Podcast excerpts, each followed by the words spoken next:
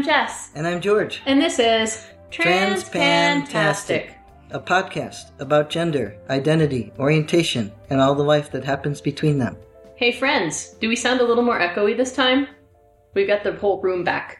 The Oh, big room. We've got a big room. Were we echoey when we had a guest before? We did have a, a, an echo in our guest before because of the bigger room. Oh, It's not bad echo, it's just more, I don't know, resonance, more okay. reverb. I'm surprised she didn't stuff us all into the bedroom then. It's not bad. It must not be because she she's pretty picky. so we have guests. George's friend and his wife, who we have mentioned before, uh, they lead our Bible study and they have had a lot of experiences with religion in the queer community. And we mentioned before that we were going to bring them on. So, hi. Hi. Hi. oh. So, both of you came to faith later in life. You were not raised in the church, either of you. True. Would you like to discuss how you had come to faith, when you were exposed to faith, how that touched you, and how you came into the choice of participating in the faith that you did? I was going to interject when you said, you know, that they have a lot of experience with, did you say religion and the queer community? Much to their surprise. Yes. True. Yes, So- we'll get there in a But we'll moment. start. We'll start at the beginning. Because that's how I like to tell I stories. know you. I was in college and um, I felt like something was missing. I was searching for answers and I was asking about spiritual things. I was raised in a somewhat spiritual household, but not religious at all. And so I was looking for answers and I met some Christian people who told me about Christ and I wasn't very open to it, but I wasn't closed to it either. It was just sort of there. And one day I was in my apartment by myself and I had this very intense spiritual experience that I that I can only explain as God kind of intervening and, and revealing himself to me. And it was kind of like, you know, Moses having, you know, God say to him, you know, take off your shoes, you're standing on holy ground. And and I felt like I interpreted that as God saying, You're searching in the right direction. Keep going.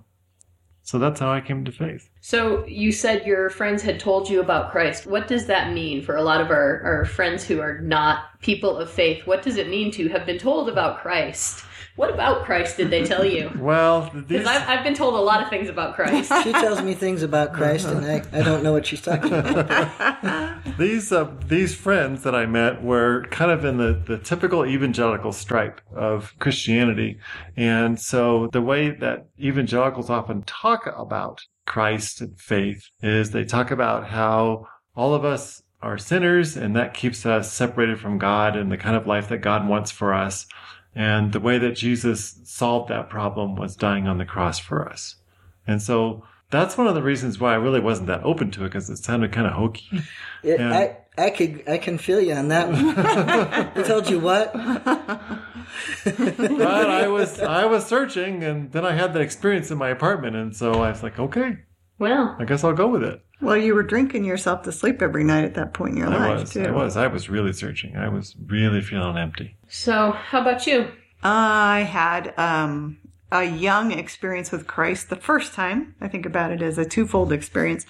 When I was about six, I started going to a little church, this little Sunday school, and they told me that if you accept Jesus into your heart, you can pray to him and he'll answer you. And I remember clearly going home, I had these reoccurring nightmares every night, and I asked Jesus to come into my heart, and I prayed that he would take away my nightmares and they went away. I never had another nightmare. And so my relationship with God as a child was very concrete like that. Very, I would pray and he would answer and it was very clear. But then we moved to the big city and I totally forgot that I ever had had that relationship with God. I did the same thing. I got involved in the drug, sex, and rock and roll of the 70s. And then I met some Christians on my campus. By then I was trying, I was really searching. I was looking into the new age kind of stuff that was happening at that time and eventually was invited to go to camp at Catalina Island with a bunch of Christian kids from my school and I felt like the speaker there was just reading my mail. I felt like he was answering all of my questions and at the end of the week he gave us time to go away and process and pray and think about what it would mean to sort of give Jesus the leadership of our lives. And I thought that through and I thought about all the consequences and made that decision. So that was 35 years ago about. Mm-hmm. What kind of consequences did you think about? Well, having to, you know, give up the drugs and the sex. Some of that I was ready to give Not up. Not the rock and roll. Not the rock and roll. Thank goodness. Yeah. And if I was in charge of my life, my plan was to go to Hollywood and be a movie star. And I knew that I needed to let go of that plan and just find out what God's plan for my life would be. And that was the hardest thing to give up. That sort of control over what was next and what I thought was best might not be what he thought was best. So I didn't end up going to Hollywood, but I had a great life. I've had a great life. No regrets about that decision.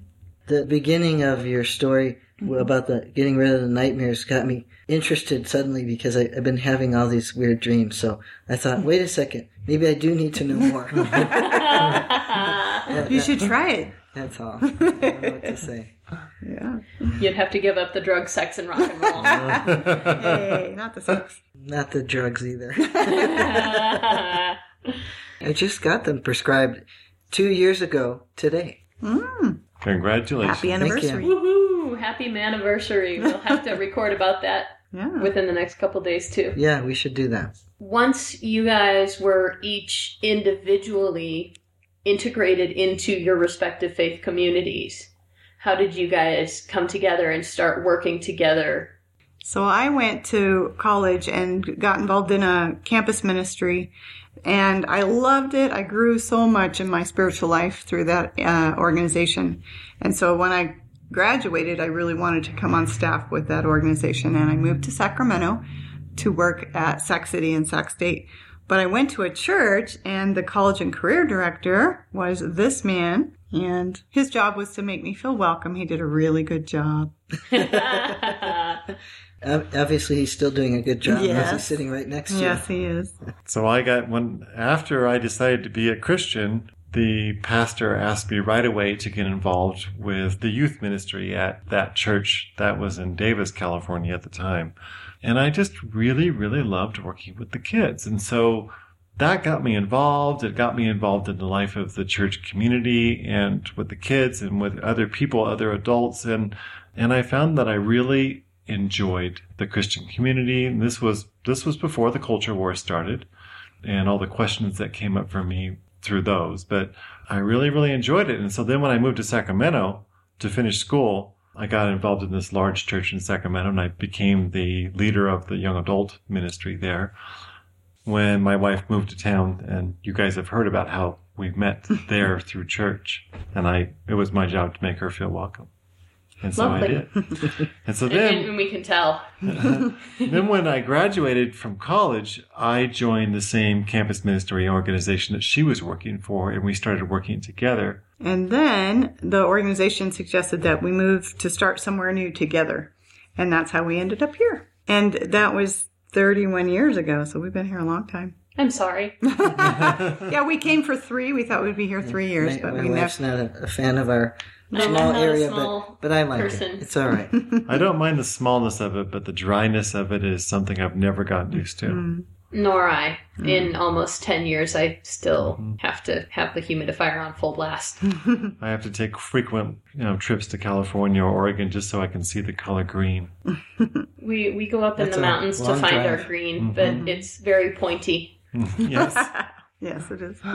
So this is a very different conversation that we've had, and Jess and I often do talk about spiritual things Uh-huh. and her relationship to religion, which some of our listeners have mentioned they they enjoy that we have that and that we have a positive outlook on that. You know that we accept each other at the places we're at, and this relationship with you, my friend here, and your wife started many years ago in the same way. I thought, well, this guy seems okay, and he's a Christian, but he seems okay, so I'm okay with him. Uh huh. And then we became good friends. Yes. Yes. So, to back up from that, how did you get out of the ministry and into government employment? I was working for this large Christian organization, and at the time they had a requirement that if you were going to be working for them for more than a few years, they wanted you to get a master's degree. And so I was working on campus here in town, and my wife had already started a master's program in counseling. And I was assisting her with her papers and stuff, and I became interested in that. And since I had to pick something to get a master's degree in, I picked that. And so after 11 years of working on campus, I transitioned into becoming a therapist. And my first job that I got was with our state agency. And so at that point, you had had a few negative experiences regarding the culture wars. Could you describe that? I became a Christian in the mid 70s. And it was in 1978 that Jerry Falwell started the Moral Majority. And I was pretty confused at that time about that kind of talk, about this kind of us versus them language coming from Christians. But I didn't really react to it. And you've had to explain this to me because you, you, like my wife, have understanding of the history of that, but you watched it unfolding. Yes. You became a Christian in the mid 70s, as you just said, but there wasn't a big culture war. No, there it wasn't. It started shortly after that. And in fact, I think that there was this thing called the Jesus movement in the late 60s and early 70s.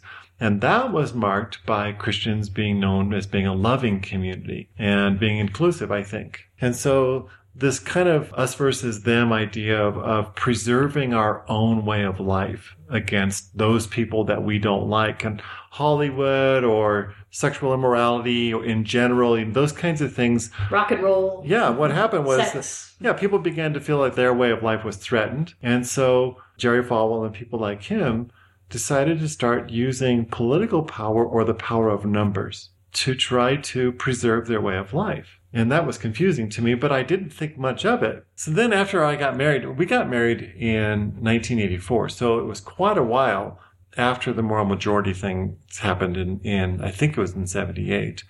And it had been growing all that time. Yes, it had been growing, and there was a very popular uh, ministry in the country called Focus on the Family, led by a guy named Dr. James Dobson. and at that time, he was just this big hero, to, you know, teaching people how to parent their children well and teaching fathers how to be good dads and those kinds of things. But we started getting these letters from him every month, like six pages, back to back, tiny Who did? print. Us, every, anyone on his mailing list Okay. was were were getting these letters where he was railing about everybody he didn't like and about you know how you know everything was threatening his way of life and he really went off the deep end in my opinion Mm-hmm. and mm-hmm. that's when things really started to heat up because he was such a prominent national leader. And I think between Jerry Falwell and Pat Robertson and James Dobson, I think those three guys in many ways were, were part of the sort of hijacking of Christian America to be about power and to be about our way versus your way and especially this exploitation of us versus them that we need to be afraid of them and we need to protect ourselves from them, whoever they are. And that really got started there. It got re- it really got momentum, I think, in the mid '80s. And so you've been having these experiences where this particular subset of Christianity and this particular element of this culture that you had been steeping yourself in for so long had become repugnant to you, but you still felt like this was where you belonged. Yes. And along comes this Butch Dyke working in your unit. That was a little bit later, but It was. Yeah. It was quite a bit later. because Yeah. you, you got into some more trouble because of that, Oh. didn't you? I recall you going with me and my oldest kid, Number zero. number zero child who's always got a girlfriend, Yes. girlfriend of the week, and uh, and my ex-wife to Gay Pride here yes. in town, Yes. and saying, "I know this person up on the stage who was setting up stage stuff, Uh huh. and her and I had been in this corrections type group. You know, Oh gosh. That's right. do you remember that? Yeah. Yeah, we were in an ex-gay group. You were in an ex you were not in the ex gay group. You were helping lead the ex We gay were. group. We were. Yeah, helping lead it. You were Yes. on the Yeah. board. You were on the board of the ex gay group. You were not in yes. the ex gay group. Yeah. Uh, and Yeah. being To used to. Right. being used to Christians and their nonsense, I just thought, well, I'm glad he's not doing that anymore. you know, It really And was you nonsense. Seemed, you seemed really relieved that you weren't doing that, and kind of just horrified that you didn't know any better. Oh, at the time. I'm still horrified Yeah. that I would have participated in that kind So, of nonsense. so that's what started going on sometime during the mm-hmm. the 80s, I Yes. would guess. Is you got pulled into the us versus them somehow. Well, we didn't. I've always had sort of more of this live and let live type of posture toward people in general. I don't, I don't tend to react negatively to others. Mm-hmm. So I wasn't buying into the us versus them, but still the kind of general trend in the conservative Christian world that we were in was that if you were gay, it wasn't okay because the Bible said you can't be, you know, in a relationship if you're gay. And so this woman that, that you mentioned, we became friends with her after we moved here. And she was a lesbian who was a Christian who was part of this culture that was saying if you're gay, you can't love who you are supposed to love. So trying, she was trying not to be gay. Yes, and so The she she wanted to start this group here in town Mm-hmm. where anyone that was gay would be supported in becoming straight. As part of the Exodus movement. Yes. Okay. And so she asked us to be on the board. So we were on the board for a while. You guys are popular. now you've got a whole but another stuff going. Yeah, 'cause she's- It's crazy. Now she's watch in our. Bible study. Yeah. All these years later, this this was 30 years ago. Yeah. 30 years ago, you Uh-huh. were part of this ex gay group Yes. on the board as the straight guidance. Yes. Yes. Yes. The professional ministers Yes. and um and Of people coming to you and saying, "Help me not be so gay." Thankfully, no. no.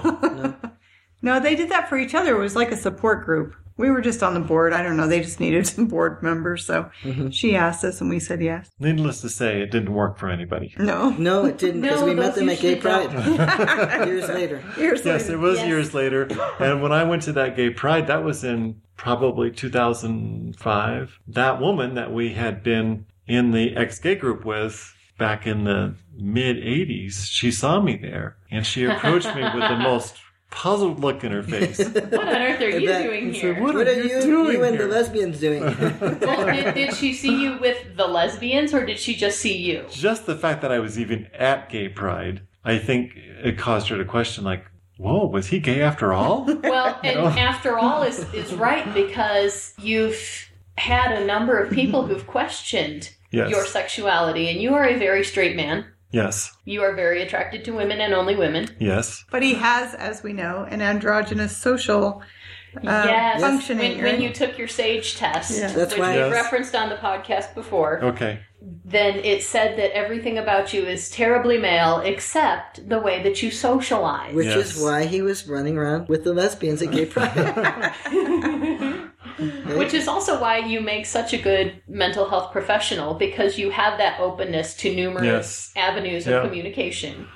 But that also means that the way people see you is the way you communicate with them. And so they see you as being this marginally androgynous individual, Yes. which would generally cause them to question your orientation and or identity. Lots of people have called me effeminate and wondered if I was gay and that kind of thing.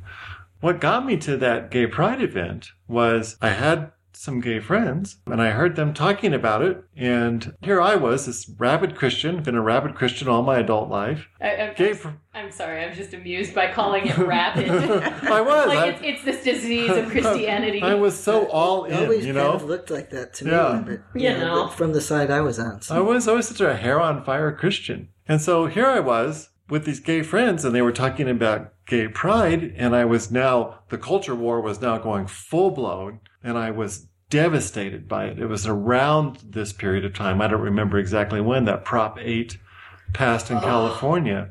And when it passed, I just broke down and wept at what my people were doing. Right. And so, and so when my gay friends were talking about the gay pride, I remember praying to God and saying, Jesus, you always went to where others went. You got in a lot of hot water for eating with tax collectors and hanging out with so-called sinners. And so would you have me go to the gay pride festival and support my friends? And I find that to be an amazing parallel right now with like the so-called religious freedom bills. Uh-huh. Oh, well, you don't have to make flowers for a gay wedding, and you don't have to make uh, cake for a gay commitment ceremony, and you don't have to let gay couples stay at your hotel or your bed and breakfast. And I'm sorry, but if Jesus ate with prostitutes and visited tax collectors, and you're telling me you can't make a cake for my wedding? My understanding of those bills is that they were based on. This is an interview I had heard on, on NPR, and this part made sense to me, although I think it's overboard because, I, I mean, look at the obvious fallout. But what, what I heard was a minister saying, I don't want to be forced to do something such as minister at a gay wedding when I don't believe that that's what I should be doing. And I'm thinking, well, so far none of you have if you don't think so, so what's the big deal? Yeah. Uh-huh. Why does there have to be a big law about it? As Yes. far as I know, Yeah. there has always been a ministerial clause in every non discrimination act. For example, when I went to a religious college, anyone who they perceived to be in a position of ministry, which at my college was anyone in any level of salaried management, was perceived to be in a leadership and or ministry role for a religious institution, and therefore they could discriminate based on faith. They couldn't discriminate based on orientation or anything else, but they could discriminate on faith. They could have you sign a statement of faith that was a legal document saying that you were not participating in these things that they felt to be immoral, including at the time drinking and dancing. Wow. I They know. were serious over you. were. My senior year, they lifted the dancing barrier. Ah. And actually, people who had been seniors my freshman year had witnessed the last year they forced girls to wear skirts. Wow. So it was actually some pretty quick change over the course of like a decade. From making all the girls wear skirts to letting them dance. Some of that they were only catching up with, okay? The rest of everybody else. Yeah. Because they stopped making girls wear dresses or skirts to school when I was a kid, so. Well, they did in most colleges. Mm-hmm. It, By- not, not yours, because they still aren't singing Well, a lot of there. religious colleges, and in fact, it was kind of a joke that some of our um, sister colleges, I should say, you know, ones who shared similar denominational backgrounds, still had what we called pink and blue sidewalks, which we didn't. Wow. They didn't actually have pink and blue mm. sidewalks, but that was sort of the level of gender segregation that they mm-hmm. expected. Wow. You were in a very conservative college. I was. I was. But if you're in this level of ministry, if you are considered a minister, then you are allowed to discriminate about the services that you provide, religious services to members of your religious community. And it's not seen as discrimination, it's seen as right to freedom of association at that point. So a lot of these these bill proposals now are not about what the ministers do or don't do. It's about what the bakers do or don't do, or the wedding photographers don't do or don't do. Right. It's not about ministers at this point at all. It's about sovereign citizens or people who consider themselves to be individual entities who do not want to offer their services to what they consider to be morally repugnant purposes. My favorite blog on this topic was um, it said something like, you know, if a gay person comes and asks you to bake them a, a wedding cake, bake them two. I mean, that's what Jesus talked about, Yeah, right? if, go if the someone extra makes mile, you go one mile, go with them too. Give if 'em your someone hits you on one cheek, give them the other. Yeah, If someone wants you to bake their gay wedding cake, make them a second one. exactly. It's it, I mean, crazy it's to crazy. me that this is still such an issue that people are like you said. It's the culture wars. It's not a matter of what does my faith actually expect of me. It's what does my culture Yes. dictate. Yes. My faith expects love. So at this point, you did start to develop some Christian friends, which we have mentioned jumping ahead in the story that you ended up going to Pride with. Some gay friends, I mean. Uh huh. I that was you- getting confused there. well, I hope you had some Christian friends, although many of them were probably cultural Christians and not necessarily uh, red letter Christians. But how did you end up developing those friendships with gay people? And it was through work. I had moved to a new job, and in that job, I was working in the same group. There were just seven of us, and three members of our of my group were gay, and so we naturally formed um, relationships you know, because we spent so much time together. And because you didn't exclude us from your life because we were gay. Yes, George is one of those. Yeah. Although now you're a straight guy, so how call this out. Really, we could be friends even more now. yeah. we better do some guy things soon. You guys went hiking today. Yeah, we did. now we're talking about backpacking. You guys went hiking today? I'm so jealous. Sorry. It's okay. I want to be one of the guys. I used to always say George was my husband's best friend, and it was that people would think it was strange because at that point George was female, and it didn't bother me at all. and now it bothers me even less, I guess, because Yeah. you guys are just hanging out together as Us- Usually, when a woman's husband is best friends with a female, that's you know perceived as somewhat of a threat. But It is generally just like if George were not George, I might perceive the woman we call his work wife as a threat because they share a desk. They talk about everything from hemorrhoids to porn to, you know. Yes, we do. I had a work wife at work, but now that work that work wife is now George's work wife. You guys are polygamous. Only at work Darn it. so far. Thank you. Mm-hmm. I did the poly thing for a while. It was a lot of work. anyway. Yeah. So you told me that when you first started working with gay people at your job, government employment, you know, you didn't really have the choice to say, I'm not going to work with these people.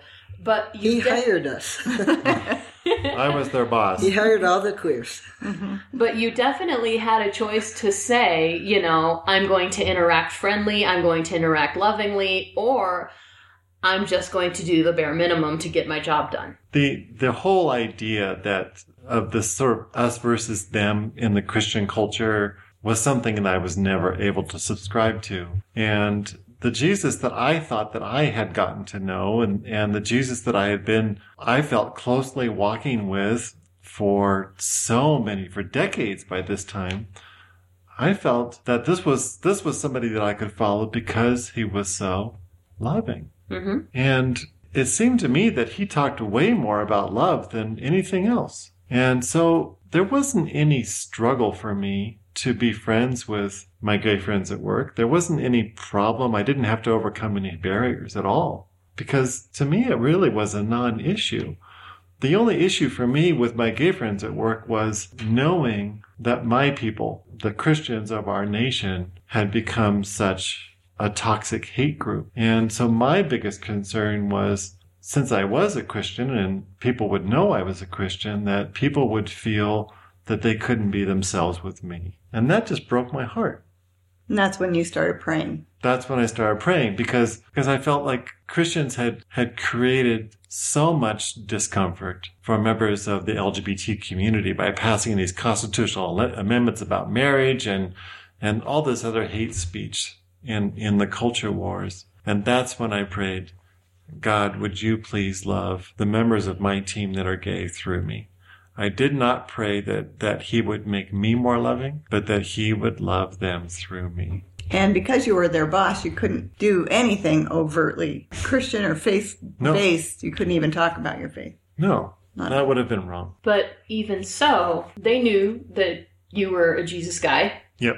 Yes, I, I went home and told my ex-wife, who obviously I was still married to at the time. That sounds funny the way I said it. Uh, I went home and, and said Told to my, my then wife. my then wife, "Do you know he's a Jesus guy?" And she's like, "No way. He seems so like smart and everything."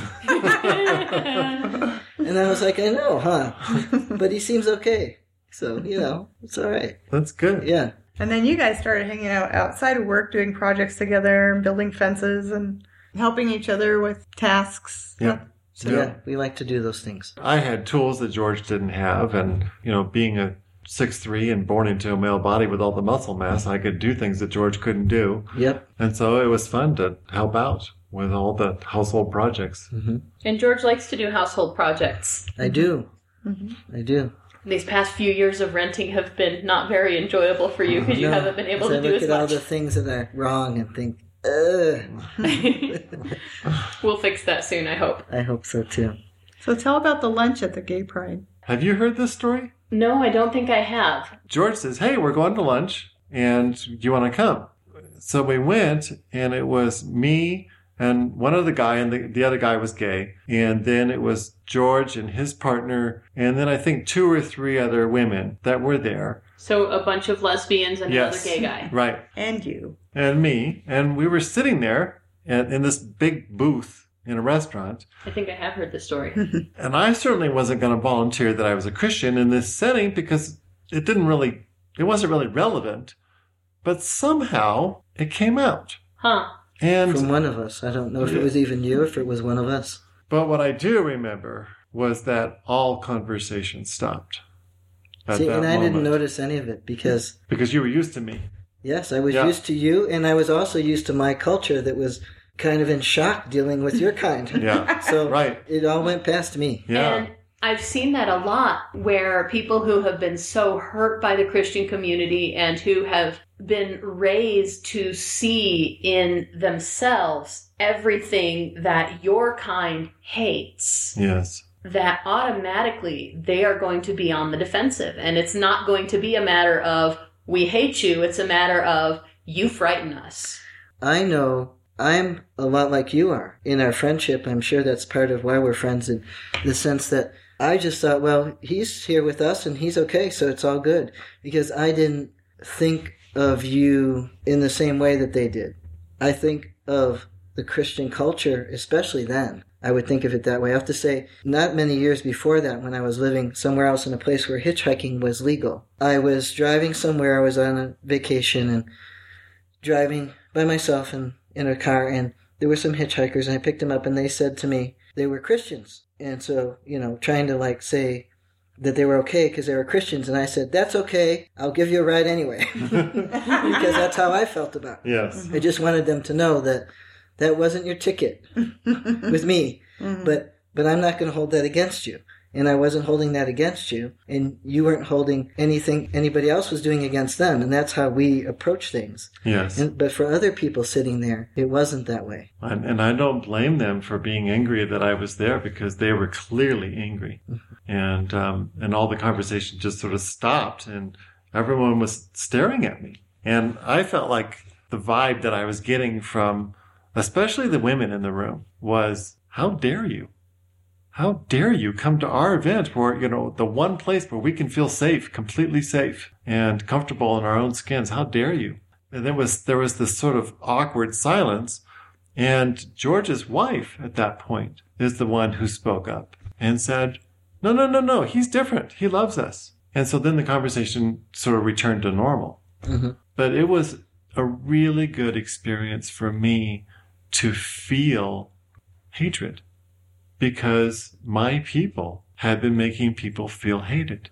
And so I felt it was good for me to feel hated, to feel hated back, you know, so that I could get a, a feeling for what it was like to be on the other side of what my people were doing. In my world, we call that experiential learning. Yes. I, I, I found it interesting that I didn't even know about this till many years later. Mm-hmm. It was also an example that God had answered his prayer that God would love through him. that George's then wife recognized. Right. He loves us. Right. And he had never said a word about it, but somehow it came through his actions. That's great. All I was doing was showing up at their house and helping George with projects. Yeah.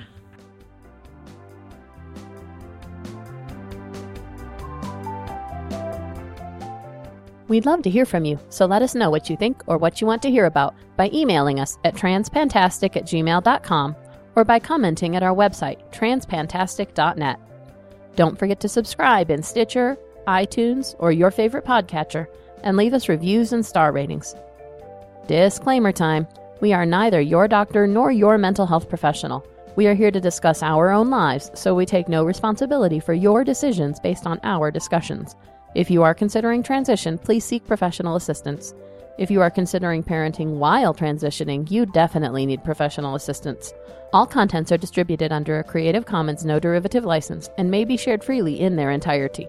Any alteration or less than complete reproduction requires permissions of the hosts. Thanks for listening.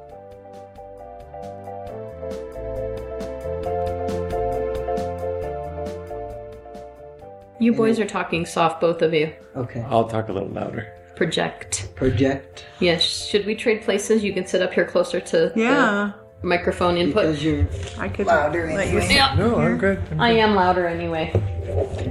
I am too, because I'm used to theater. Okay. I'm used to imposing my beliefs on others. That's what we're going to talk about. That's what we're gonna do.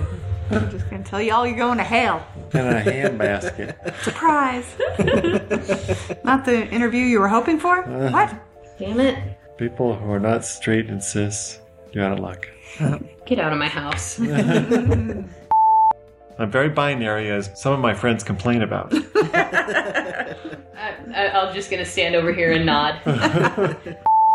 Have to wait for that. Sorry.